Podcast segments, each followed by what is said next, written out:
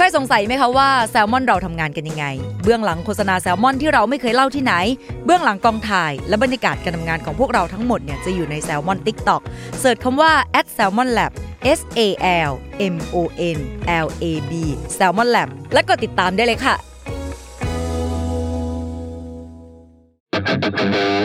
Salmon Podcast มันสดอร่อย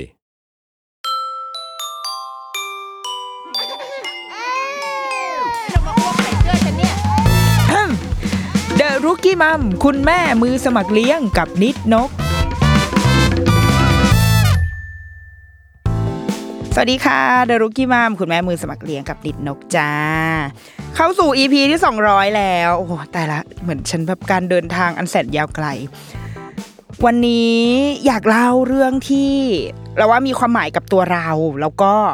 น่าจะเป็น อี พี ที่แบบว่าส่งท้ายซีซั่นนี้ได้อย่างสำหรับเรามันมีความหมายนะแต่ว่าแล้วแต่ละกันถ้าฟังแล้วไม่มีก็ไม่ก็ไม่เป็นไรก็ข้ามไปก็คือด้วยความที่ตอนเนี้ยเราว่ามันก็เป็นการจบซีซั่นที่ดีนะตอนแรกเราก็เริ่มต้นการเป็นรุกกี้มัมใช่ไหมคะแต่ว่าตอนเนี้ยลูกของเราเนี่ยกำลังจะจบชั้นอนุบาลละจะจบชั้นอนุบาลสามก็ถือว่าเติบโตมาในระดับหนึ่งแล้วและเมื่อเร็วๆนี้ได้ไปร่วม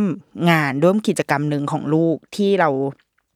จริงๆเราเราได้เขียนเล่าเอาไว้ใน Facebook เหมือนกันค่ะแต่ว่ารู้สึกว่าอยากเมาด้วยอยากแบบอยากเล่าด้วยเสียงของตัวเองมันมันแล้วว่ามันมีความหมายดีก็คือเป็นกิจกรรมการขี่จักรยานวิบาก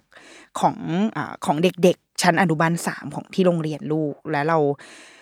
เราเรารู้สึกกับมันเยอะมากเลยกับลูกไม่รู้เป็นอะไรหรือเปล่าแต่ว่ากับตัวเราเนี่ยเราว่าเราเราเติบโตเราเราได้ฟังได้ดูได้เห็นเราเรียนรู้อะไรเยอะอ่ะอืมก็เลยอยากจะมาทบทวนมันอีกครั้งแล้วก็ถ่ายทอดเป็นเรื่องเล่าให้ได้ฟังกันละกันอ่าย้อนไปก่อนว่าไอ้ตัวกิจกรรมเนี้ยค่ะไอ้การขี่จักรยานเนี่ยมันเกิดขึ้นทุกปีมันถูกทำมาแล้วว่าก็เราไม่แน่ใจว่ามันเริ่มขึ้นเมื่อไหร่นะแต่ว่าเท่าที่รู้ก็คือทำต่อเนื่องกันมาเป็นสิบ สิบปีอยู่แล้วน่าจะประมาณหนึ่งร้อยปีได้แต่ว่าโรงเรียนอายุประมาณยี่สิบกว่าปีเองทุยด้วยจุดมุ่งหมายที่เคยคุยกับครูนะคะที่เคยฟังสิ่งที่ครูเล่าก็คือเขาบอกว่าเด็กอนุบาลสามเนี่ยด้วยความที่เรียนโรงเรียนแบบแบบเนี้ยที่ไม่ได้เขียนอ่านไม่ได้ทำอะไรเลยอ่ะคือเล่นอย่างเดียวจริงๆอ่ะมามาใช้ชีวิตจริงๆมาเล่นจริงๆมาพัฒนาศักยภาพของตัวเองจริงๆเดี๋ยวพอเขาไปขึ้นประถมหนึ่งปุ๊บอ่ะต่างคนก็ต่างไปคนละเส้นทางเนาะบางคนก็อาจจะยังอยู่บนแทร็กนี้อยู่คืออาจจะยังอยู่โรงเรียนที่ที่ยังให้เวลากับเขาได้อยู่ถ้าใช้คำว่าโรงเรียนทางเลือกอะไรเงี้ยก็ได้บางคนก็คือไปเข้าโรงเรียนที่เป็นโรงเรียนโรงเรียน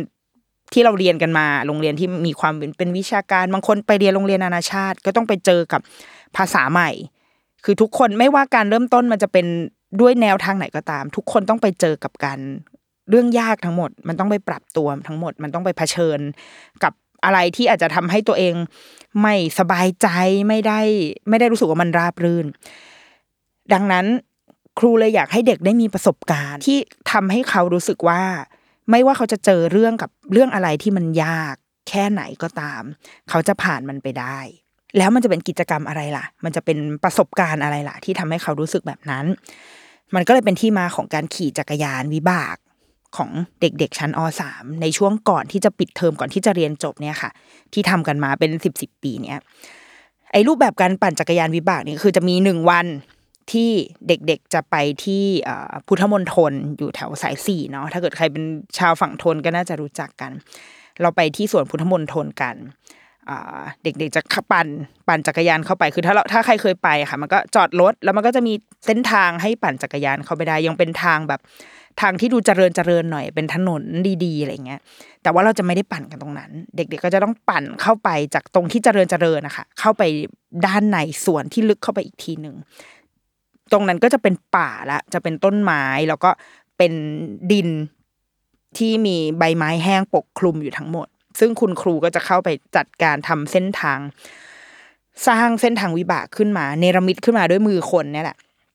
แล้วเด็กๆก็จะขี่บนเส้นทางวิบากอันนั้นนะคะขี่วนไปวนมาแล้วก็เมื่อจบกิจกรรมก็จะมีการแบบมอบเหรียญแล้วก็มีการสะท้อนถ่ายทอดให้เด็กๆรู้ว่าโอเคนี่เรากำลังมาทำแบบภารกิจที่มันยากลำบากกันนะอะไรเงี้ยแต่ว่ากิจกรรมนี้มันไม่ได้เกิดขึ้นในวันนั้นแค่วันเดียวมันมีกระบวนการที่ถูกค่อยๆสร้างขึ้นคือเราตอนแรกเราก็เข้าใจแค่ว่า ตอนสมัยที่ลูกเรายังเล็กกว่านี้ค่ะเราก็เห็นรุ่นพี่ไปขี่จักรยานเราก็เห็นแล้วอ๋อเขาเริ่มเอาจักรยานมาโรงเรียนกันละ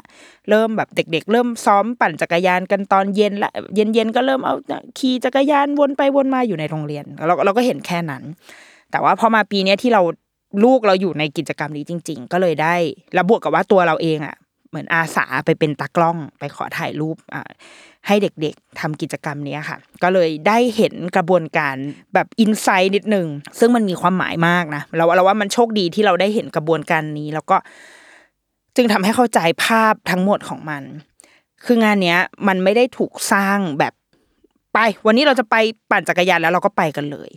แต่ว่ามันถูกทำก่อนมาตั้งแต่เป็นเดือนเดือนก่อนหน้านี้แล้วด้วยการที่ในทุกๆวันศุกร์ค่ะเด็กๆอนุบาลสามเนี่ยเขาจะมีฐานที่เขาได้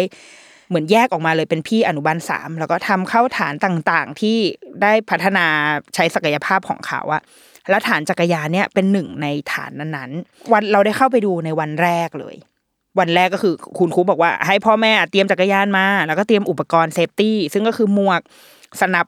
เอ่อสนับอะไรวะสนับศอกกับสนับเข่าเอามาให้เด็กๆใส่เราก็ไปยืนดูเด็กพบว่าในวันแรกที่เด็กๆมาก็คือยังใส่อะไรไม่เป็นเพราะว่าทุกคนเวลาขี่จักรยานอ่ะเราก็จะไม่ได้ใส่อุปกรณ์เซฟตี้อยู่แล้วอ่ะถ้าเป็นพวกคนที่เล่นโรลเลอร์เบลดอะไรเงี้ยมันจะคุ้นคุ้นชินเนาะแต่จักรยานเต็มที่เราก็ใส่แค่หมวกแล้วโดยปกติเราจะเป็นคนใส่ให้ลูกเพราะเรารู้สึกว่ามันยากมันแบบต้องแบบอะไรนะขยับซ้ายต้องอะไรอย่างเงี้ยมันโอ้มันดูยากอ่ะเดี๋ยวแม่ใส่ให้แต่ว่าในวันนั้นที่เราได้เห็นนะคะตอนครั้งแรกเนี่ย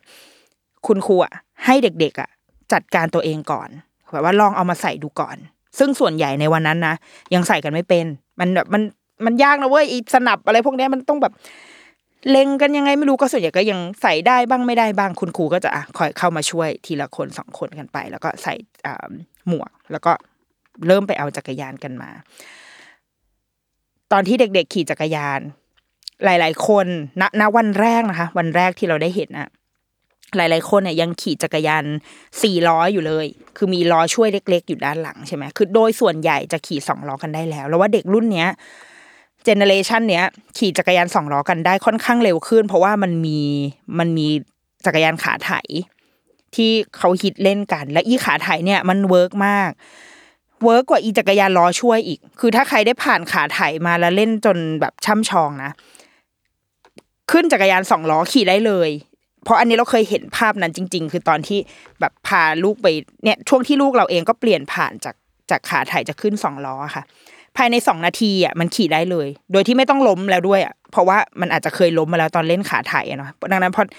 เพราะมันหลักการเดียวกันนั่นก็ถ้าเราเล่นขาไถคือไถๆๆๆแล้วก็เอาขาขึ้นจักรยานมันก็ไปเขาก็จะทรงตัวอยู่บนนั้นได้ใช่มั้ยคะพอเขาข้ามมาเป็นจักรยานสองล้อที่ต้องต้องใช้แรงปั่นน่ะมันก็แค่เพิ่มการปั่นขึ้นมาแต่ว่าหลักการอื่นมันยังเหมือนเดิมเลยทำให้เด็กรุ่นเนี้ยสมัยเนี้ยเท่าที่เราเห็นนะคือปั่นสองล้อกันได้เร็วขึ้นเยอะมากแล้วก็มันข้ามขั้นตอนความล้มลุกคลุกคลานแบบที่เราเคยผ่านมาตอนเด็กๆอ่ะไปได้เลยอ่ะคือเราเราแทบจะไม่ค่อยเห็นใครแบบขี่ขี่แล้วล้มเลยอ่ะเพราะว่ามันทุกคนทรงตัวมาได้จากขาถ่ายกันมาหมดแล้วดังนั้นอันนี้เป็นแบบอุบอิบนะในวงเล็บถ้าเกิดว่าใครลูกเล็กแล้วก็อยากจะหารถจักรยานให้ลูกขับอะไรอย่างเงี้ยเราว่าไปทางไปเส้นขาไถอ่ะมันมันจะพัฒนาไปสู่การขี่จักรยานสองล้อได้ค่อนข้างสมูทเลยเป็นช่วง transition ที่สมูทมากๆแล้วมันจะไม่ไม่ค่อยเจ็บตัวไม่ค่อยยากกับการปรับตัวเท่าไหร่แต่ถ้าเริ่มจากสี่ล้อปุ๊บอ่ะมันจะมีความเคยชินกับความ stable ของมันแล้วมันจะมันจะเปลี่ยนไปสู่สองล้อได้ยากนิดนึงอ่ะอันนี้เป็นในวงเล็บไปก่อนนะเด็กๆส่วนใหญ่ที่เราเห็นในวันนั้นก็คือขี่สองล้อกันได้แหละเขาก็เริ่มออกมาขี่แต่ว่าก็มีบางคนเหมือนกันค่ะที่เพิ่งขี่สองล้อได้อันนี้เป็นเป็นเรื่องเบื้องหลังอีกทีนึงเราไปรู้มาจากแบบเพื่อนคุณแม่ด้วยกันเขาบอกว่าก่อนที่จะถึงวันเข้าฐานที่เด็กๆได้ใส่ไอ้ชุดเนี้ยครั้งแรกอ่ะได้ได้ลงสนามปั่นในโรงเรียนครั้งแรกอ่ะคุณครูมีการเหมือนอุ่นเครื่องก่อนก็คือช่วงว่างๆอ่ะก็พาเด็กมาวิ่งเล่นแล้วก็เด็กๆบางคนก็คือมาปั่นจักรยานสามารถเอาจักรยานมาปั่นได้ทีนี้มันก็มีน้องคนหนึ่งน้องผู้หญิงคนหนึ่งที่เขายังขี่อ่าสี่ล้ออยู่เขายังไม่เคยขี่สองล้อแต่อาจจะด้วยว่าเห็นเพื่อนๆขี่กันไอไอเด็กเด็กผู้ชายเด็กคนอื่นอ่ะก็คือขี่สองล้อกันมันก็คงมีความรู้สึกว่าเฮ้ยเราอยากทำให้ได้แบบนี้บ้างและด้วยบรรยากาศมีคุณครูมีเพื่อนบางทีเราก็ต้องยอมรับว่า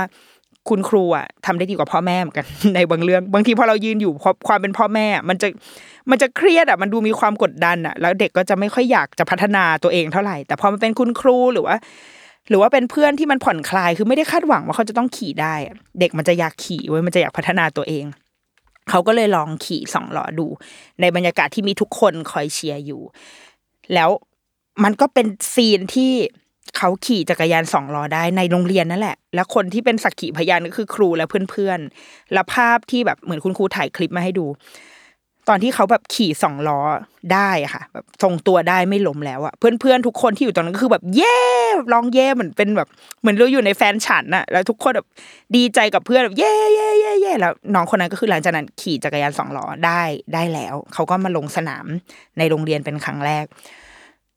เด็กๆวันนั้นก็ขี่จักรยานไปเรารู้สึกว่านะสำหรับสำหรับเราที่เป็นตัวแถมที่เป็นตากล้องเข้าไปอยู่ตรงนั้นสำหรับเด็กๆเองก็คือค่อยๆสร้างความคุ้นเคยก่อนว่าโอเคเราเราก็เลยจะขี่จักรยานแบบมีเป้าหมายละเพราะแต่ก่อนเราขี่เล่นอ่ะขี่ในหมู่บ้านขี่เล่นกับเพื่อนมันก็ขี่ไปเรื่อยใช่ไหมคะแต่อันนี้มันเป็นการขี่แบบมีมีความท้าทายนิดนึงอ่ะคุณครูมีการเอาแรมเป็นเนินเทินขึ้นมาสูงนิดนึงอ่ะขึ้นแรมลงแรมอย่างเงี้ยให้ไม่ได้มีเส้นทางวิบากแบบเบาๆอยู่ในรั้วโรงเรียนบ้างเขาก็จะประเมินตัวเองกันว่าบางคนก็คือขี่แบบ play safe เลยคือไม่ขึ้นแรมเพราะว่ามันมันอาจจะเสียวมันอาจจะสูงหรืออะไรก็ตามเขาก็ขี่เส้นทางเรียบวนไปวนมาขึ้นขึ้นลงลงอย่างเงี้ยแต่สำหรับคนไหนที่มั่นใจหน่อยก็จะขึ้นเลยเจอแรมก็ขึ้นขึ้นแล้วก็ลงมีช่วงเข่าโค้งมีล้มมีอะไรกันบ้างก็ก็เป็นการฝึกฝนกันไปแต่ว่าในอีกทางมันก็ช่วยทำให้อ่าเราเองได้รู้ว่าในการจะสร้างความมั่นใจหรืออะไรสักอย่างอ่ะอุปกรณ์อ่ะก็มีมีส่วนสำคัญเหมือนกันคือเรารู้สึกว่าลูกเราอ่ะอย่างมีเพื่อนลูกคนหนึ่งมันขี่จักรยานคันใหญ่มากใหญ่แบบล้อน่าจะแบบยี่สิบนิ้วอะไรเงี้ยคือใหญ่เลยซึ่งเขาขี่ได้นะคะเขาขี่ในทางเส้นทางตรงอ่ะขี่ได้เลยเพราะว่าเขาเป็นเด็กผู้ชายที่ตัวสูงนิดนึงเขาก็ขี่ได้แต่พอมันเป็นเส้นทางวิบากปุ๊บเส้นทางวิบากหมายถึงมันจะต้องมีจุดที่แบบขึ้นขึ้นลงลงเนินแล้วมันไม่ใช่เนินเนินเรียบเรียบด้วยแต่มันเป็นเนินที่แบบขรุขระหน่อยเป็นเนินดินต้องผ่านรากไม้มีเอ่อจุดที่มันต้องสะดุดอ่ะเส้นทางขรุขระอย่างเงี้ยการอยู่บนอุปกรณ์ที่ไม่มั่นคงมากมันมีผลทางใจเหมือนกันมันมีผลทำให้ทำให้เรารู้สึกไม่มั่นใจอ่ะถ้าเรานึกภาพแบบวันนี้เราใส่รองเท้าคู่นี้ที่มันหลวมอย่างเงี้ยมันเดินไม่สนุกอ่ะมันก็จะไม่อยากเดินมันก็จะรู้สึกไม่มั่นใจเราใส่เสื้อที่มันไม่ใช่มันหลวมหรือมันคับเกินไปเราก็จะต้องคอยดึงคอยมันมันทำให้สิ่งที่เราคิดจะทำอ่ะมันไม่มันมันไม่ได้โฟกัสเออเพราะเรามัวแต่กังวลกับเรื่องอื่นอย่างเงี้ยเรื่องอุปกรณ์อ่ะก็มีผลเหมือนกันคือบางทีเราก็รู้สึกว่าเอ้ยลูกเราก็ปั่นได้อ่ะก็เราก็ให้ให้ให้ปั่นแบบนี้สิแล้วมันก็คุ้มด้วยถูกมั้ยคะคือแบบว่าในทางการลงทุนของพ่อแม่การซื้อจักรยานที่มันใหญ่เอาไว้ก่อนนะมันก็อยู่ได้ยาวไงเราไม่ต้องคอยเปลี่ยนเดี๋ยวขยับไซส์จากสิบสี่นิ้วเป็นสิบหกนิ้วสิบหกไปสิบแปดอะไรเงี้ยมันต้องคอยเปลี่ยนอยู่บ่อยๆแต่เพื่อจะทำภารกิจเนี่ยมันบางทีอุปกรณ์ความพร้อมทางใจของเขาอะอุปกรณ์ที่เอื้อให้เขารู้สึกแบบมั่นคงปลอดภัยอะมันก็สำคัญเหมือนกันอย่างวันแรกวันที่เอาอ่าวันนั้นเลยค่ะวันแรกที่เราไปถ่ายรูปอะเราก็เอาจักรยานของของลูกเราไปใช่ไหมปรากฏว่าเบาะมันสูงคือเราตั้งค่าเบาะเอาไว้สูงซึ่งเราอันนี้เราผิดเองเว้ยในในตอนแรกที่เราแบบยกจักรยานมาเราก็ดึงเบาะเขาขึ้นมาให้สูงหน่อยเพราะเราคือเขาไม่ได้ขี่คันนี้มานานแล้วแล้วเราคิดว่าลูกเราตัวสูงขึ้นมันก็เลยน่าจะเบาะมันก็คงสูงประมาณนี้แหละก็คือปรับโดยพละการอ่ะคือดึงเบาะขึ้นมาสูงปรากฏว่าพอถึงตอนขี่จริงๆอ่ะมันขี่ไม่ได้แล้วยิ่งพอมาเจอเส้นทางวิบากอะค่ะก็ยิ่งขี่ไม่ได้เข้าไปใหญ่เลยเพราะว่าคือขาเขาไม่ถึงอ่ะเขาก็แบบเก๊ๆกังๆคือ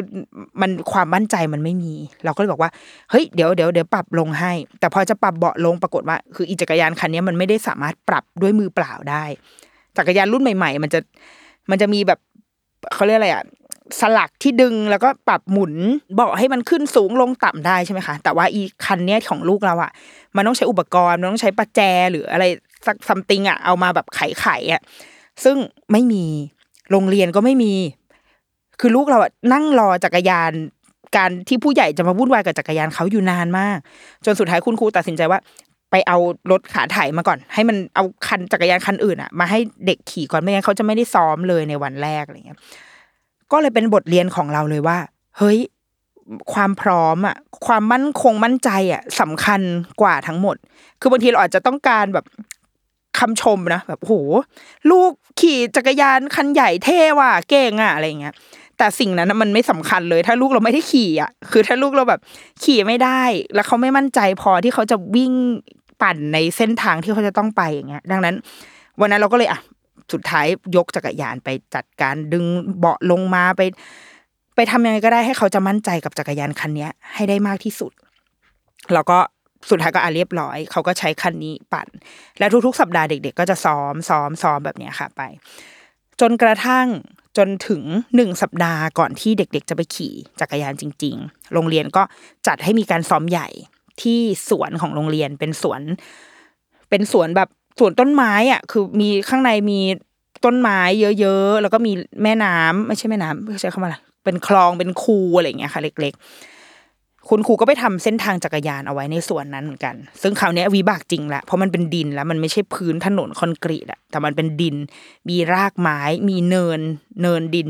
เป็นปั๊มแทร็กธรรมชาติอะที่ต้องขึ้นขึ้นลงลงอะไรเงี้ยก็เอาเด็กไปปล่อยในสนามนี้เราก็ได้เข้าไปถ่ายรูปอีกเช่นกันแล้วก็เลยทำให้เราพบว่าสิ่งแรกที่เราประทับใจก็คือจากวันแรกที่เราเห็นเด็กๆมันมันใส่อุปกรณ์อะไรของตัวเองไม่เป็นเลยอ่ะคือแบบเก้ๆกังๆเงี้ยพอมาถึงวันนั้นที่น่าจะผ่านการซ้อมกันมาเป็นเดือนอยู่น่าจะเดือนกว่าปรากฏว่าวันนั้นเด็กทุกคนจัดการตัวเองได้หมดเลยคุณครูคือแบบเดินยกของเดินไปนู่นไปนี่เด็กๆอยู่ในที่ของตัวเองหยิบอุปกรณ์เซฟตี้ของตัวเองขึ้นมาใส่อย่างคล่องแคล่วด้วยตัวเองมีบ้างคนไหนที่ติดขัดยังทำไม่ได้ก็คือคุณครูช่วยหรือไม่ก็เพื่อนเข้าไปช่วยกันเองแบบมันเห็นการพัฒนามันเห็นจริงๆว่าพอเราให้โอกาสเด็กได้ฝึกที่จะทำด้วยตัวเองอ่ะเขาทำได้นะในเรื่องที่เรารู้สึกว่ามันโหมันมันยากเกินยากเกินตัวเขาหรือเปล่าหรือว่าใส่แล้วมันจะไม่แน่นหรือเปล่าเดี๋ยวมันหลุดอย่างเงี้ยเขาทำได้ทำได้ดีด้วยก็คืออุปกรณ์อุปกรณ์อะไรเรียบร้อยปรับไซส์อะไรใส่กันดูแลตัวเองได้ดีแล้วก็เริ่มปั่นจักรยานกันในวันนั้นก็ขี่ไปวนลงเส้นทางนู่นนี่อะไรเงี้ยแล้วเราก็ได้เห็นลูกเรากับไอ้จักรยานคันที่เราไปจัดการมาเขาก็มั่นใจของเขาเห็นจังหวะที่เขาล้มบ้างมันมีโค้งนึงที่แบบมันโค้งหักศอกอ่ะซึ่งเด็กจะล้มตรงนี้เยอะมากพอโค้งมาล้มแล้วว่าไอ้เด็กพวกเนี้ยมันมันก็เก่งเหมือนกันตรงที่พอเขาล้มปุ๊บอ่ะเขาจัดการตัวเองได้คนที่รู้สึกว่าการล้มครั้งนี้มันมันไม่มีอะไรอ่ะคือไม่ได้เจ็บไม่ได้อะไรประเมินตัวเองแล้วเขาก็ลุกขึ้นมาแล้วก็ปั่นต่อแต่มันก็มีหลายคนที่พอล้มแล้วเขารู้สึกว่าเฮ้ยเจ็บว่ะดูเหมือนแบบเหมือนต้องการความช่วยเหลือเขาก็ลากจักรยานของตัวเองค่ะเดินไปหาคุณครูที่อยู่ใกล้ๆตรงนั้นคือเขารู้ว่าเขาจะต้องไปหาใครให้มาช่วยเขาอะแต่มันไม่มีใครที่แบบล้มลงไปแล้วแบบมองซ้ายมองขวาแล้วก็ไม่รู้ทำอะไรแล้วก็ร้องไห้ขึ้นมาเลยอย่างเงี้ยไม่มีคือทุกคนจัดการตัวเองได้คืออันนี้เรารู้สึกว่าหูไม่ใช่แม่ละไม่ใช่พ่อแม่เลี้ยงละอันเนี้ยครูเลี้ยงครูเลี้ยงว่ายังไงทำไมลูกฉันดูแบบมีวุฒิภาวะขนาดนี้ก็ผ่านวันนั้นไปคุณครูเนี่ยให้โอกาสว่าให้พ่อแม่เข้าไปช่วยได้ไปช่วยไม่ได้ช่วยลูกนะคะแต่ว่าให้ไปช่วยคุณครูไปช่วยยกของไปช่วยกันกันเพราะว่าเข้าไปในสวนตรงนั้นนะมันไม่ได้ private คือมันก็ยังมีรถที่เขาสัญจรอยู่ในนั้นรถมอเตอร์ไซค์รถเก๋งบ้างที่เขาอยู่ภายในสวนพุทธมณฑลอ่ะมันต้องมีคนไปคอยแบบยืนกั้นรถคอยแบบดูความปลอดภัยให้เด็กๆคุณครูก็เลยรับสมัครอาสาสมัครให้ผู้ปกครองอ่ะสามารถไปร่วมในกิจกรรมวันนั้นได้โดยมีข้อแม้ว่าผู้ปกครองอ่ะจะต้องมามารับฟังข้อตกลงก่อนว่าถ้าจะไปในวันนั้นอ่ะจะต้องจะต้องรับทราบเรื่องอะไรบ้างก็ก็ทุกคนก็มาเข้าฟังคุณครูเล่าให้ฟังว่าว่าเอ่อทำอะไรยังไงบ้างอะไรเงี้ยจนกระทั่งถึงวันจริงเราก็ไปกันเราก็ไปในเอ่อบทบาทของตากล้องเหมือนเดิมก็คอยเก็บภาพอะไรเงี้ยค่ะเด็กๆเขาก็จะแบ่งกันมีกลุ่มนึงเป็นสายปั่นเร็วคือเป็นสายแบบเน้นทำรอบอ่ะเป็นสายพลังหน่อยอ่ะจะเน้นแบบขี่เร็วคือไปแบบคือเรียกอะไรก็คือปั่นอ่ะคือฉันมาขี่จักรยานอ่ะกับอีกกลุ่มนึงจะเป็นสายชิลก็คือเป็นสายแบบ อ๋อ นิ้งนิ้งนองนิ้งนองค่อยๆปั่นมองซ้ายแบบดูชมธรรมชาติไปด้วยก็คือไม่เน้นไม่ไม่เน้นความเร่งไม่เน้นความเร็วคือเน้นแบบสบายๆฉันมาแบบฉันไม่มีความกดดันอะไรเงี้ยซึ่งเด็กๆก็จัดการตัวเองอ่ะคือแยกตัวเองว่าฉันอยู่ฝั่งนี้แล้วก็ไม่ได้ไม่ได้มีความรู้สึกว่าเธอเป็นฝั่งเร็วฉันอยู่ฝั่งช้าแล้วฉันแพ้อะไรเงี้ยไม่มีก็คือคือเขาเขารู้จักตัวเองมากพอว่าเขาจะอยู่ตรงไหนแล้วเขายอมรับมันเขาไม่ได้รู้สึกว่ามันมันคือการแข่งขันหรืออะไรเลยอ่ะเด็กๆก็ไปขี่จักรยานกันตอนแรกก็อย่างที่บอกขี่จากข้างนอกเข้ามาข้างในก่อนใช่ไหมคะเข้ามาข้างในพอเข้ามาถึงข้างในปุ๊บอ่ะก็มาพักวางข้าววางของกินน้ำกินท่าอะไรกันแล้วก็จะเริ่มการปั่นโดยที่จุดปล่อยตัวเนี่ยมันจะเป็นจุดลงเนินเนินสูงๆเลยค่ะเป็นแบบว่าเนินข้ามลำคลองที่อยู่ในสวนพุทธมณฑลอันนั้นเนินก็จะสูงนิดนึงคุณครูก็เลยเลือกที่จะปล่อยตัวจากตรงเนี้ยเพื่อให้เขาเผชิญกับความแบบคือการลงเนินนึงมันก็มันก็เสี่ยงมันก็ท้าทายเหมือนกันนะสำหรับถ้าใครไม่ขี่จักรยานไม่แข็งมากพอหรือไม่คุ้นเคยพื้นที่อ่ะมันก็มันก็ท้าทายด้วยแต่ในขณะเดียวกันถ้าเราผ่านอันนี้มาได้อ่ะความรู้สึกมันจะฟินมากเพราะว่าใช่ไหมถ้าเราเคยลงเนินเคยเล่นแบบสกีเล่นเล่นเลื่อนอะไรอย่างเงี้ยคือความรู้สึกในตอนลงอ่ะมันเสียวมันลุ้นมันกลัวนะแต่ถ้าเราผ่านมาได้ปุ๊บอ่ะมันจะแฮปปี้มากอ่ะเคยรู้สึกเวลาที่เราเป็นคนเล่นแต่ว่าวันนั้นเราเป็นคนถ่ายรูปแล้วเรารู้เลยว่าช็อตที่ดีที่สุดที่เราจะได้อ่ะคือช็อตที่เราต้องถอยออกมาไกลกว่านี้อีกนิดนึงคือเป็นตอนที่เขาลงเนินพ้นจากความกังวลทั้งหมดแล้วค่ะแล้วเริ่มเข้าสู่ทางราบช่วงแรกๆของการเป็นทางราบอ่ะเด็กทุกคนยิ้มแล้วมันเป็นรอยยิ้มที่แบบเป็นรอยยิ้มที่ที่มันเหมือนความโล่งใจเหมือนความภูมิใจมันเป็นความฟินอ่ะเป็นความสุขอ่ะเออคือเราเราไม่เคยสังเกตสิ่งนี้มาก่อนจนกระทั่งวันนั้นเราไปถ่ายรูปแล้วเราเลยรู้ว่าเฮ้ยเดี๋ยวเด็กลงมารอบหน้าเราต้องถอยตัวเองไปไกลกว่านี้อีกนิดนึงเพราะว่าเราจะได้ภาพรอยยิ้มที่มันดีมากๆของเขาอะไรเงี้ยแล้วเราก็ได้แต่ซึ่งตอนที่ลูกตัวเองลงอ่ะยังไม่รู้สิ่งนี้ก็เลยไม่มี ก็เลยพลาดภาพดีไปแต่ว่านั่นแหละมันมันเราเราเรารู้ว่าไอ้สิ่งเนี้ยมันสำคัญกับการเริ่มต้นเป็นการเริ่มต้นที่ดีมากๆก็เป็นจุดปล่อยตัวเด็กๆก็ลงเนินกันไป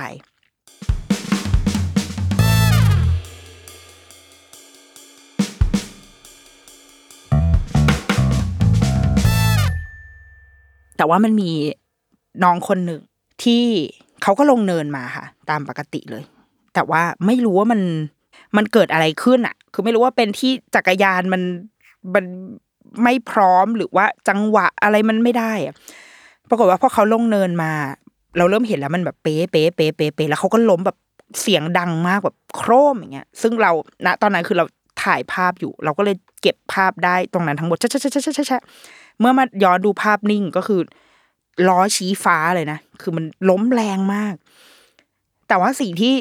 เกิดขึ้นในในสถานการณ์ตรงนั้นก็คือมันไม่มีความแบบมันไม่แบบว้ายอ้ายอย่างเงี้ยไม่มีเว้ยทุกอย่างมันสงบมากก็มีคุณครูที่อยู่ใกล้ที่สุดก็เดินมาเหมือนแบบเดินมาดูถามว่าโอเคเป็นยังไงไหม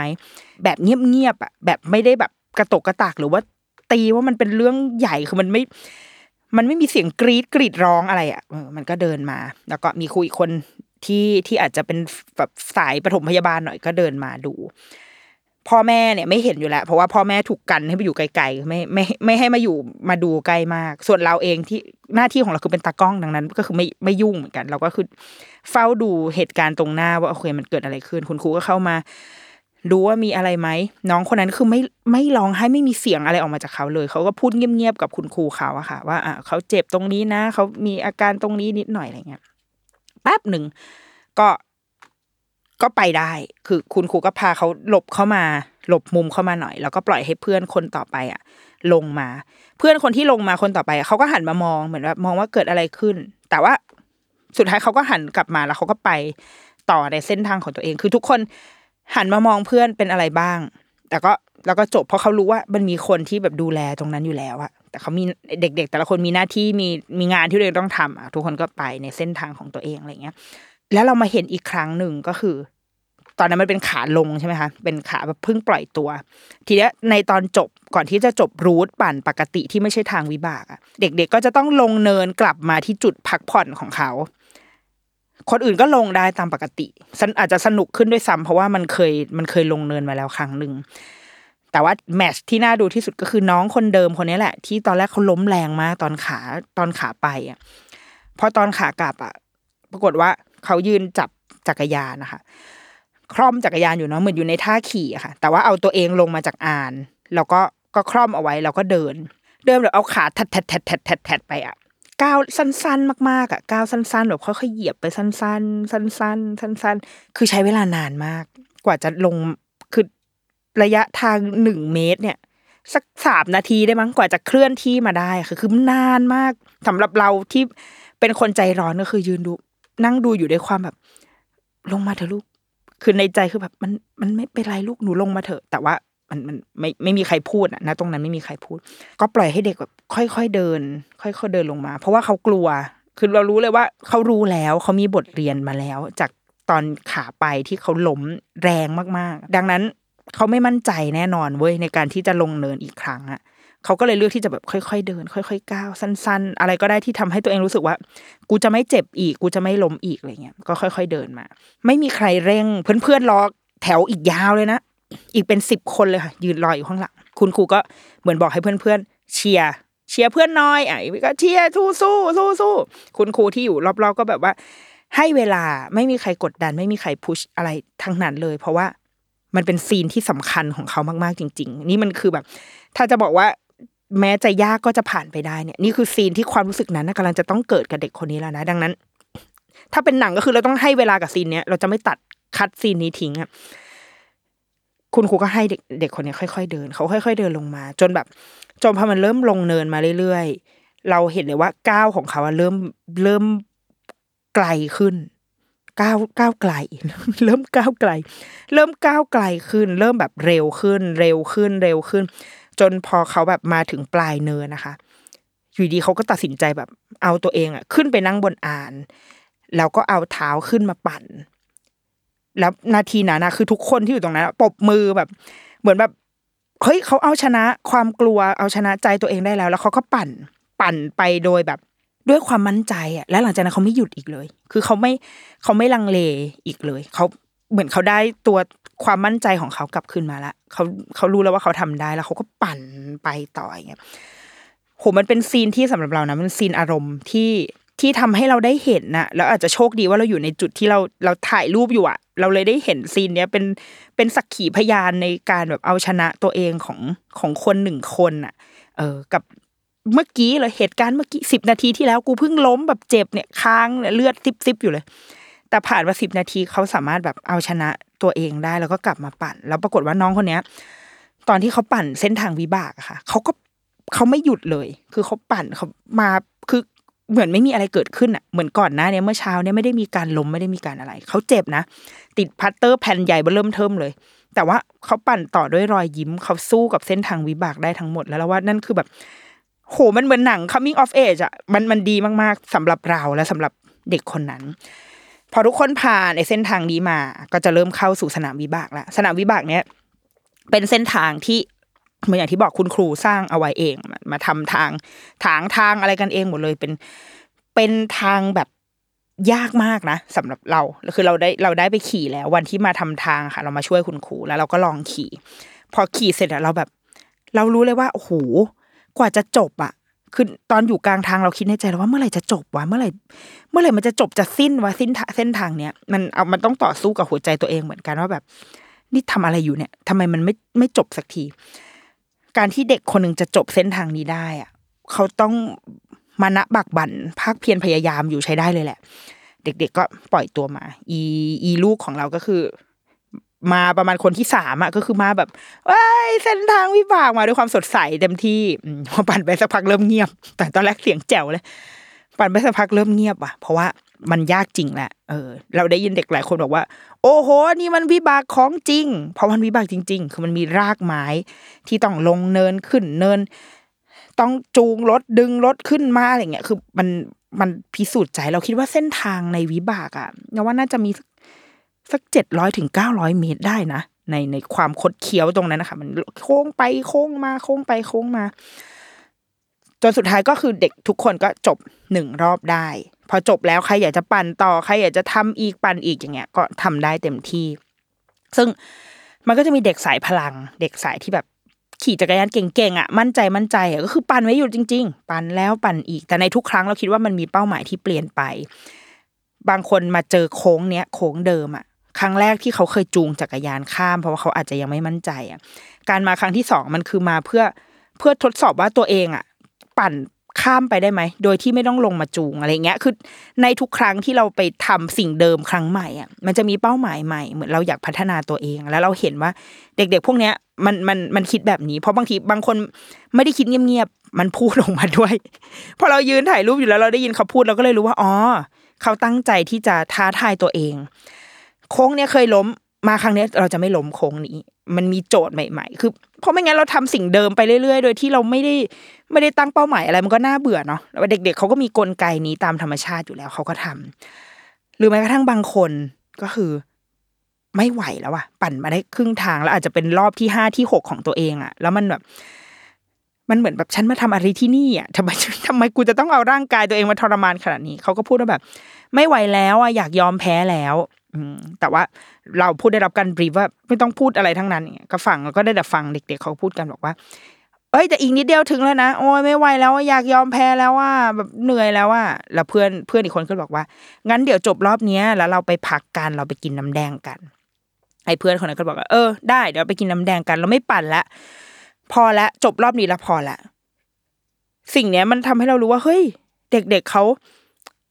เขารู้ว่ามันต้องจบอะทั้งๆที่ตรงที่เขาอยู่อะค่ะเขาเลี้ยวขวาออกถนนได้เลยนะคือกลับได้เลยคือเพราะว่าเส้นทางอะมันไม่ได้มีอะไรแล้วมันเป็นการวนอยู่ในที่เดิมอะค่ะวนอยู่สมมติสมมติที่ดินมันเป็นสี่เหลี่ยมจัตุรัสอย่างเงี้ยมันไม่ได้ขี่เป็นเส้นตรงอะแต่มันขี่วนไปซิกแซกซิกแซกเป็นตัว Z ตัว W วนไปวนมาถ้าเขาเลี้ยวขวาตรงนั้นนะคือเขาออกถนนแล้วก็ไปกินน้ำแดงได้เดี๋ยวนั้นเลยด้วยนะแต่เขารู้ว่ามันยังไม่จบเขาต้องจบก่อนเส้นทางเนี้ยเขาจะต้องจบให้ได้ซึ่งข้างหน้ายังเหลืออีกเยอะมากยังต้องผ่านอะไรอีกเยอะมากแต่ว่าโอเคมีน้ำแดงมาเป็นแรงใจว่ะเดี๋ยวจบรอบเนี้ยกินน้ำแดงแล้วกูจะไม่ขี่ละเลิกเขาก็ขี่กันจนจบบ่นไปปั่นไปด้วยโอ๊ยไม่เอาแล้วเอาบ่นไปด้วยแต่ว่าบ่นไปด้วยขี่ไปด้วยแล้วเราก็ได้เห็นเด็กผู้หญิงอ่ะเด็กผู้หญิงมันก็จะมีความเป็นแก๊งเนาะก็อยู่เป็นแก๊งแก๊งตอนแรกเขาก็ขี่มากับเพื่อนซึ่งการขี่มากับเพื่อนอ่ะมันก็ดีแหละมันก็เมามอยแบบขี่ไปเธอเป็นกำลังใจให้ฉันก็ขี่ไปแต่ข้อเสียของการมาเป็นกลุ่มก็คือพอเพื่อนคนนึงหยุดอ่ะเหมือนมันจะมีคนที่ปั่นช้าหน่อยหรือว่าปั่นแล้วติดขัดอ่ะมันก็ต้องหยุดกันไปทั้งทั้งยวงเลยเพราะว่าเส้นทางมันมันไม่ได้กว้างมากใช่ไหมคะมันเหมือนมีเลนเดียวอ่ะมันก็ต้องรอมันไม่สนุกเราเพราะว่าเราตอนนั้นเราก็ปั่นอยู่ด้วยคือเราแบบขอไปเล่นด้วยเราก็ปั่นอยู่พอมันพอมันหยุดอ่ะมันไม่สนุกมันไม่ต่อเนื่องอ่ะเออเพราะว่าอ่ะพอมีเพื่อนหยุดนะเราก็หยุดหยุดเสร็จนะรอพอเพื่อนผ่านไปแม่งไปหยุดอีกแล้วข้างหน้าอ่ะกูก็ต้องรออีกพอมันไม่สนุกปุ๊บอ่ะมันเลยมันเหมือนมันไม่ฟินนะคะมันเหมือนมันไม่แบบมันไม่แล้วใจอ่ะสิ่งที่เราเห็นก็คือไอ้แก๊งเดิมอ่ะที่ตอนแรกเขาเขามาแบบเจาะแจ๊ะเลยนะมาเป็นทีมเลยเกิร์ลกรุ๊ปอย่างเงี้ยพอตอนที่คุณครูบอกว่าเหลืออีกห้านาทีนะใครอยากไปปั่นอะไรรีบไปก่อนนะไอเด็กแก๊งเนี้ยแก๊งเดิมเนี่ยแยกกันมาเลยคือมามาเป็นคนๆโดยที่แบบไม่ได้เกาะเกี่ยวกันมาเป็นกลุ่มละแล้วเขามาปั่นแบบปั่นแบบตั้งใจจะปั่นอ่ะตั้งใจปั่นด้วยตัวของเขาเองด้วยแบบแบบฉันจะอยู่คนเดียวอ่ะอืมเราก็ปั่นปั่นจริงจังเพราะมันไม่ต้องหยุดแล้วมันไม่ต้องมันไม่ต้องติดขัดไม่ได้มีเพื่อนที่แบบปั่นช้าแล้วก็คอยติดคือทุกคนแบบแยกเป็นปัจเจกปัจเจกปัจเจกมาทีละคนทีละคนทีละคนจนสุดท้ายเขาก็ผ่านเส้นทางของเขาไปได้โอ้ยเราเราว่าอันนี้ก็สำคัญมากเหมือนกันเพราะว่าในเด็กๆที่เด็กผู้หญิงหรือเด็กผู้ชายหรืออะไรก็ตามที่เราเห็นว่าเขาแบบเกาะเป็นแก๊งเป็นกวนอ่ะแต่สุดท้ายทุกคนมันมีแบบมันมีเจตจำนงอ่ะมันมีเป้าหมายมันมีมันมีความรู้สึกว่าอยากท้าทายตัวเองอยู่แล้วเมื่อเขารู้สึกว่าภารกิจนั้นของเขามันไม่สำเร็จอ่ะคือมันมันยังไม่แล้วอ่ะรอบเมื่อกี้มันไม่สนุกเพราะมันหยุดบ่อยอ่ะเขารีบไปกินกินกินกินกินแล้วเขากลับมาปั่นรีบทำให้เสร็จก่อนจะหมดเวลาแล้วเราว่ามันทำให้ภารกิจของเขาจบมันมันฟินละโอเคฉันได้ฉันได้ปั่นแบบโล่งๆและได้รู้ว่าเส้นทางนี้มันเป็นยังไงไม่ใช่แบบที่ปั่นไปหยุดไปปั่นไปหยุดไปเหมือนตอนที่อยู่กับเพื่อนอีกแล้วแต่ตอนที่อยู่กับเพื่อนดีไหมดีก็คือได้เล่นได้อยู่กับเพื่อนหรืออย่างลูกเราก็คือนางมีเป้าหมายว่านางอยากจะปั่นให้ได้เก้ารอบเพราะว่าเพื่อนที่มาวันก่อนหน้าเนี้ยเขาปั่นไปเก้ารอบแล้วนางก็คงแบบเออถ้าเพื่อนทำได้เก้ากูต้องได้เก้าวะคิดว่านะนางก็เลยมาด้วย energy แบบฉันจะต้องปั่นได้เก้ารอบ แต่พอพอได้ประมาณสักรอบที่ห้าคือเริ่มเริ่มเห็นแล้วว่าลงมาจูงรถละจูงจักรยาน แล้วเราก็แบบว่าถามว่าเป็นไรอ่ะปวดหลัง แต่ว่าก็จูงนะก็คือจูงจักรยานไปเรื่อยๆตามเส้นทางจูงไปจนจนพอใกล้ๆจบเขาก็ขึ้นแล้วเขาก็ขี่ต่อไปจนจบแล้วก็มันก็วนมาอีกรอบนึงแล้วก็จูงใหม่ คือเป็นแบบเป็นสเตชันจูงก็คือมีมีความปวดหลังเกิดขึ้นแต่ว่าสุดท้ายเขาก็จบที่หกรอบอาจจะไม่ได้ตามที่เขาตั้งใจแต่ว่าก็คือเขารู้ว่าร่างกายเขาไม่ไหวแล้วคือปวดหลังแล้วก็คือพอแค่นี้ก็จบพอถึงตอนจบก็คุณครูก็มีการแบบว่าทำประรำพิธีเล็กๆอะค่ะแล้วก็เอาเด็กๆมายืนล้อมรอบแล้วครูครูก้าครูก้าอาจารย์กองทองพุนประคองที่เป็นผู้ก่อตั้งโรงเรียนเนี่ยเขาก็มาเขาก็พูดกับเด็กๆว่าอ่ะวันนี้แบบเด็กๆมาทำภารกิจที่ยากมากๆแต่ทุกคนทำได้นะขอให้ทุกคนจดจำเอาไว้ว่านี่คือนี่คือสิ่งสำคัญมากๆว่าไม่ว่าอะไรจะยากแค่ไหนก็ตามเด็กๆจะผ่านไปให้ได้แล้วคุณกูก็มอบเหรียญเป็นเหรียญที่ไม่มีที่หนึ่งที่สองไม่มีเหรียญทองเหรียญเงินเหรียญทองแดงแต่เป็นเหรียญที่ทุกคนได้เหมือนกันหมดเขียนว่าวินเนอร์วินเนอร์ก็คือเราทุกคนตรงเนี้ยคือคนที่เอาชนะหัวใจตัวเองได้และนี่คือสิ่งสำคัญที่สุดที่คุณครูอยากให้เด็กๆมีเด็กๆก็รับเหรียญกันไปซึ่งอีพวกพ่อแม่ที่ยืนอยู่ก็คืออะไรร้องไห้ลูกก็ร้องก็ร้องผมร้องไห้กันไปก็จบวันนั้นด้วยความรู้สึกที่เด็กๆเองก็ภูมิใจอ่ะเขาได้เหรียญมาเขาก็แบบนี่เหรียญของหนูมันก็เอามาเอามาโชว์มาเล่นกันอะไรเงี้ยแต่สำหรับพ่อแม่เองเราว่าเราเองก็เติบโตเราเองก็ได้เรียนรู้อะไรเยอะมากสิ่งนึงที่เราได้มาจากกิจกรรมนี้แล้วเราว่ามันมีความหมายมากๆแล้วเราอยากแบบอยากเล่าต่อกับทุกคนที่แบบถ้าจะได้มาฟังรายการเนี้ยก็คือบทบาทของผู้ใหญ่ของพ่อแม่ที่อยู่กับลูกอยู่กับเขาอะค่ะมันสำคัญมากๆที่เมื่อกี้เราเล่าให้ฟังว่าก่อนที่จะไปงานอะพ่อแม่ทุกคนจะต้องมาเข้าฟังอบรมก่อนมาเข้าฟังข้อตกลงของบทบาทของเราในในวันนั้นที่จะไปก่อนเพราะครูให้ความสำคัญมากๆจริงๆงานเนี้ยพ่อแม่จะไม่ไปก็ได้เพราะมันเคยเป็นกิจกรรมที่ครูทำกับเด็กอ่ะโดยที่ก็คือเด็กไปเหมือนเป็นเหมือนเด็กไปโรงเรียนนะคะเราไม่ต้องเห็นทุกอย่างก็ได้เราแค่มาเห็นว่าอ๋อตอนจบลูกได้เหรียญแต่ว่าครูให้พ่อแม่ไปเพราะว่าหนึ่งก็คือคงอยากให้ได้คงแบบอยากให้ได้ชื่นชมลูกของตัวเองอะไรเงี้ยแต่ถ้าจะไปก็มีข้อตกลงที่ต้องเข้าใจร่วมกันนั่นก็คือเราจะไม่เข้าไปยุ่งไม่เข้าไปทำไปทำให้เด็กเสียโอกาสที่เขาจะได้เรียนรู้อะไรเลยนั่นคือถ้าเราไปเป็นต้นไม้เป็นอากาศเป็นอะไรเป็นเอ่อก้อนหินแถวนั้นอะคือไปในในเวนั้นเลยคือเราจะไม่แบบจะไม่เข้าไปแบบเอาอันนี้ช่วยช่วยยกหรือว่าเอาความคิดของเราอะไปครอบเขาอย่างเช่นเฮ้ยปันดีๆเดี๋ยวตัวตรงๆเออปันเอียงแล้วเดี๋ยวมันก็ล้มอย่างเงี้ยคือซึ่งมันคือสิ่งที่เราทำตามปกติเวลาเราอยู่ในชีวิตประจำวันนะลูกปั่นในหมู่บ้านเราก็จะแบบระวังรถนะลูกปั่นดีๆอันนี้คือครูบอกว่าขอแบบไม่ไม่ไม่ต้องพูดอะไรเราไว้ใจให้เขาได้แบบให้เขาได้ทำขอให้หักห้ามใจตัวเองให้ให้มากพอที่จะไม่แบบไม่คอยยกมือถือมาถ่ายคลิปหรือว่ามาอะไรที่มันจะเป็นการแบบรบกวนกระบวนการเรียนรู้ของเขาคือภาพที่ครูอยากเห็นก็คืออยากให้เด็กอยู่กับตัวเองให้ได้มากที่สุดให้เขารู้ว่าถ้าเขาจะทำหรือจะไม่ทำอะไรอ่ะมันมาจากการตัดสินใจมาจากความคิดของเขาไม่ใช่มองหันไปสบตาแม่แล้วเจอว่าแม่แบบอยากให้ทำสิ่งนี้เขาก็เลยต้องทำเหมือนอย่างทุกครั้งที่ทุกวันที่เราอาจจะอยู่กับลูกอะไรเงี้ยดังนั้นบทบาทของผู้ใหญ่ในพื้นที่นั้นจึงสำคัญมากๆมันมีตอนหนึ่งที่แบบเราขี่เราเราไปขี่ด้วยเราบอกลูกว่าขี่ด้วยกันแม่แม่อยากขี่อ่ะก็คือจริงๆก็คือเป็นการเข้าไปดิสเทิร์บนะนะไปรบกวนแต่ว่ามันเป็นรอบท้ายๆแล้วค่ะลูกอ่ะมาขี่ด้วยแต่เขาดูเหมือนไม่ได้อยากขี่กับเราเท่าไหร่อ่ะเหมือนแบบมันก็ขี่แซงแซงแม่มันไปอะไรเงี้ยมันก็ขี่ขี่ขี่ขี่สักพักนึงเขาก็ลงมาจูงจักรยานเว้ยในใจเราตอนนั้นคือแบบแกขึ้นมาขี่สิมันจะได้ภาพคือเดี๋ยวคนอื่นเขาถ่ายรูปมาจะได้เป็นรูปแบบแม่ลูกขี่จักรยานมันน่ารักอย่างเงี้ยแต่ว่าคือครูไม่ให้พูดครูบอกว่าคือในพอมาคิดดูก็คือนี่มันคือความคาดหวังของเราอะเราอยากให้เขาขี่เพราะอะไรเพื่ออะไรเพื่ออยากได้รูปได้รูปอะไรไปลง Facebook ไปลงไปลงแล้วมันได้คอนเทนต์แม่ลูกขี่จักรยานกันแต่ว่านั่นคือความต้องการของเรานั่นคือความคาดหวังของเราแต่ว่าณจังหวะนั้นคือลูกอยากจะจูงอะลูกอยากจะจูงจักรยานดังนั้นเราก็ทำได้เพียงแบบขี่จักรยานตามไปแบบ ตามไปอะตามการจูงของมันไปเรื่อยๆโดยที่ในใจก็คือคันมากแบบขี้เถอะได้โปรด please ทำไมไม่ขี้ขี้หน่อยมันแบบต่อสู้กับตัวเองเยอะมากจนผ่านไปโผล่แล้วว่ามีแบบสองร้อยสามร้อยเมตรอะอยู่ดีๆเขาก็เขาก็ขึ้นไปขี่โดยที่เขาอยู่ไกลจากเราไปนิดนึงนะคะแบบว่าเหมือนเหมือนเราไปรถติดอยู่กับเพื่อนๆเขาที่มันที่มันแบบติดขัดต้องคอยยกจักรยานอย่างเงี้ยแต่ลูกเรามันคือมันแซงไปข้างหน้าละ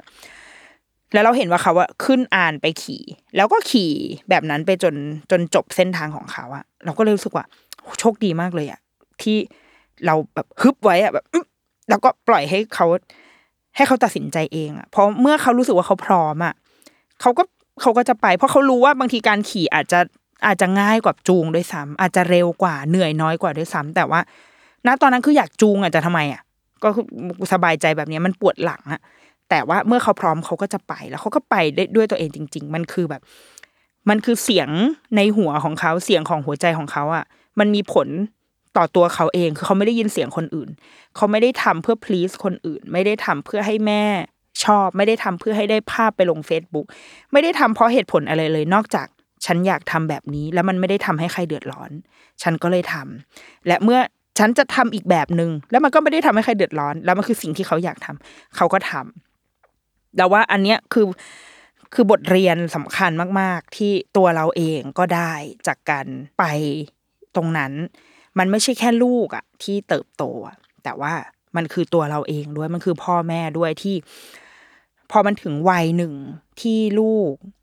ที่ลูกโตแล้วหกขวบเนี่ยเราก็คิดว่ามันเป็นวัยที่เขามีความคิดมีตัวตนเป็นของตัวเองที่ชัดเจนมากๆมีศักยภาพที่จะทำอะไรต่อมีอะไรได้เยอะมากๆเขาจะเป็นเจ้าของเขาจะเริ่มทำให้เราเห็นเรื่อยๆแล้วอะว่าเขาเป็นเจ้าของชีวิตตัวเองเขาเป็นเจ้าของการตัดสินใจของตัวเองเขามีตัวตนแบบเนี้ยที่อาจจะไม่เหมือนกับที่เราเป็นไม่เหมือนกับที่เราคาดหวังไว้แล้วมันก็เลยทำให้พ่อแม่ต้องเริ่มที่จะเรียนรู้ที่จะยอมรับให้ได้ว่าสุดท้ายแล้วเราไม่ใช่เจ้าของเขาเราไม่ใช่คนวาดภาพเขาให้เป็นอะไรได้อีกต่อไปแต่เขาจะเป็นคนสร้างภาพวาดของเขาเองขึ้นมาสร้างตัวของเขาเองขึ้นมามันมันจะค่อยๆเริ่มชัดเจนขึ้นชัดเจนขึ้นแล้วเขาก็จะเริ่มไกลจากเราไปมากขึ้นไกลขึ้นไกลขึ้นแล้วมันก็ก่อนที่เขาจะโบยบินออกไปอ่ะมันเริ่มเป็นจุดเริ่มต้นแล้วมันทำให้เราต้องมันถึงสเตจที่พ่อแม่เองก็ต้องทบทวนตัวเองเหมือนกันว่าเขาไม่ใช่ลูกน้อยที่เราต้องคอยแบบจับเรอคอยมีบทบาทอ่ะคือเป็นเป็นโลกทั้งใบของลูกอีกต่อไปแล้วว่ะตอนนี้เขาเรายังเป็นโลกทั้งใบอยู่นะแต่เขาก็มีโลกของเขาเหมือนกันแล้วเดี๋ยวโลกของเขามันจะค่อยๆใหญ่ใหญ่ใหญ่ขึ้นเรื่อยๆแล้วเราก็จะค่อยๆความสำคัญของเรามันจะค่อยๆน้อยลงน้อยลงน้อยลงเราจะทำยังไงให้ให้เขาอยู่ตรงนั้นได้และตัวเราเองคอยเฝ้าดูอย่างแบบจิกเนื้ออยู่ไกลๆได้ไว้ใจให้เขาไปต่อได้อะไรเงี้ยเราว่าไอ้บทเรียนที่เราได้จากวันขี่จักรยานเนี้ยมันสำคัญมากๆแล้วเราว่าถ้าถ้าเราทำได้ถ้าทุกคนทำได้ก็คือเราต้องมีโอกาสให้ลูกได้ได้ทำแบบเนี้ยอยู่บ่อยๆให้ได้มากที่สุดเพื่อตัวเขาเองและเพื่อตัวเราด้วยเดี๋ยวดารุกี้มามจะพักซีซั่นไปก่อนนะคะหลังจากครบสองร้อยแล้วขอไปเอ่อซ่อมเส้นเสียงก่อนแล้วเดี๋ยวเดี๋ยวเราจะกลับมาใหม่อีกครั้งเมื่อเมื่อถึงเวลาอันเหมาะสมเออระหว่างนี้ก็ไปฟัง อี พี ย้อนหลังไปก่อนได้พลางๆนะคะที่ใครที่ลูกยังเล็กหรือว่าเฮ้ยเพิ่งท้องก็ไปเริ่มฟังได้เลยตั้งแต่ อี พี แรกก็ฟังย้อนไปมีสองร้อย อี พี ให้เลือกฟังนะคะฟังไปสองร้อยวันก็ก็เกือบครบปีก็ครึ่งปีพอดีเออโอเคดารุกี้มัมสัปดาห์นี้สวัสดีค่ะ